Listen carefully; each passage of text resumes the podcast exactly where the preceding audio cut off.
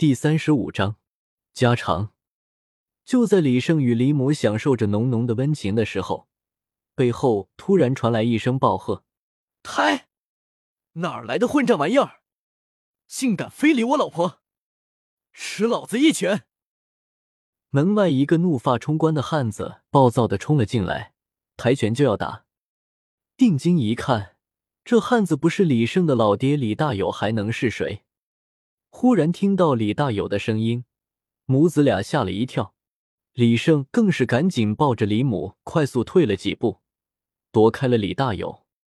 李胜自成为魂师之后，身体素质越来越好，如果不躲开，恐怕李大友这一拳反而会震伤自己的拳头。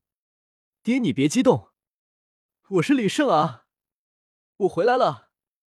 李胜赶忙对着李大友说道。李大友本来还想要继续攻击的拳头，在听到李胜的话后停顿了下来，仔细的看了看李胜，发现眉眼间确实与自己的儿子有些许相像，不由得看向了自己的老婆。好你个李大友，连自己的儿子都不认得了！李母十分不快，竟然还怀疑有人非礼我，我看你今晚是别想回房睡了。听完李母的话后。李大友瞬间看向了李胜，只感觉越看越像，突然哈哈大笑，向前冲了上去。我的乖儿子，你终于回来了，快让爹爹抱抱！说完便抱住了李胜，将其举了起来。李胜目瞪口呆，被自己老爹的这一套动作弄得无语至极。自己都这么大了，竟还被老爹亲亲抱抱举高高。李胜感觉别扭极了。又担心使劲挣脱会伤到自己的父亲，叹了口气道：“爹，是我，我回来了。我已经长这么大了，就别把我当小孩了，快把我放下吧，这也太丢人了。”听完李胜的话，李大有些依依不舍的将李胜放了下来。不管你多大，你在我眼里始终是我的儿子。我抱我的儿子怎么了？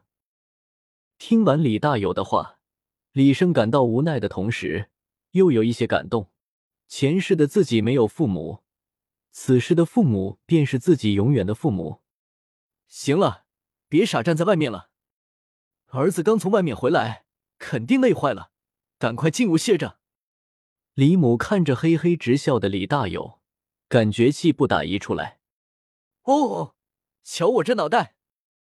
儿子，快进屋。我去给你拿你小时候最爱吃的糍粑糖。李大友连拖带拽的把李胜拉进了屋，按在了座椅上。儿子，你先在这坐一会儿，我去给你拿好吃的来。李大友说完，便匆匆忙忙的走进了里屋。李母这时倒了杯茶，放在了李胜的面前。这几年你是到哪儿去了？听大师说你是去修炼，但是在什么地方修炼，也不能几年都不回家呀。听完李母的话，李胜很想倾诉一下这几年所受的苦，但为了不让父母担心，他还是说出了路上编织的谎言。这几年我是去了一个叫地下城的地方，那里是武魂殿专门培养有天赋的魂师的地方，因为比较隐秘，所以进去根本不让出来。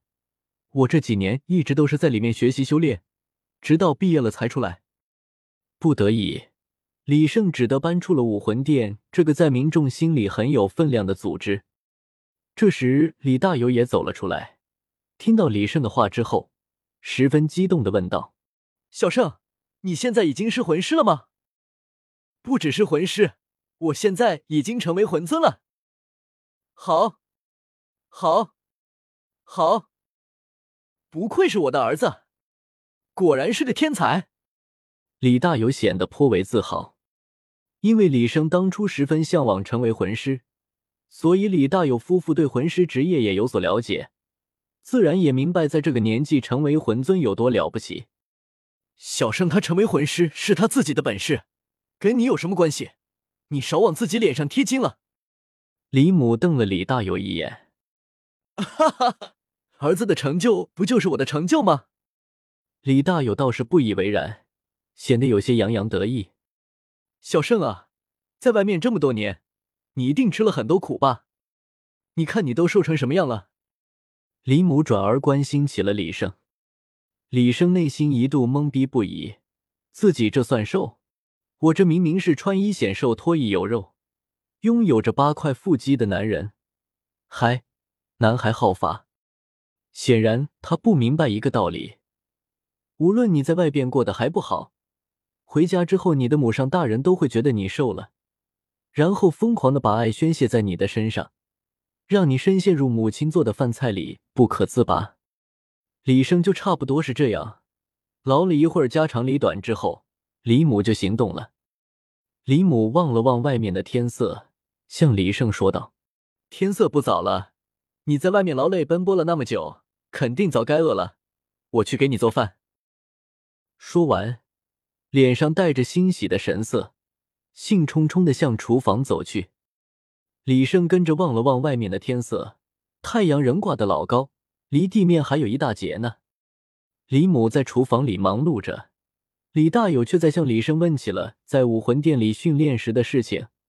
李胜本想着随口忽悠过去，怎奈何李大友因为年轻时很想成为魂师，却没有魂师天赋，所以对魂师的事情十分好奇，竟事无巨细的问了起来，简直要讲李胜每天吃什么饭、拉什么奥利给都问个一遍。木的办法。李胜只好将自己生活在地下城里的事润色了一下，讲给了父亲。来自新小群。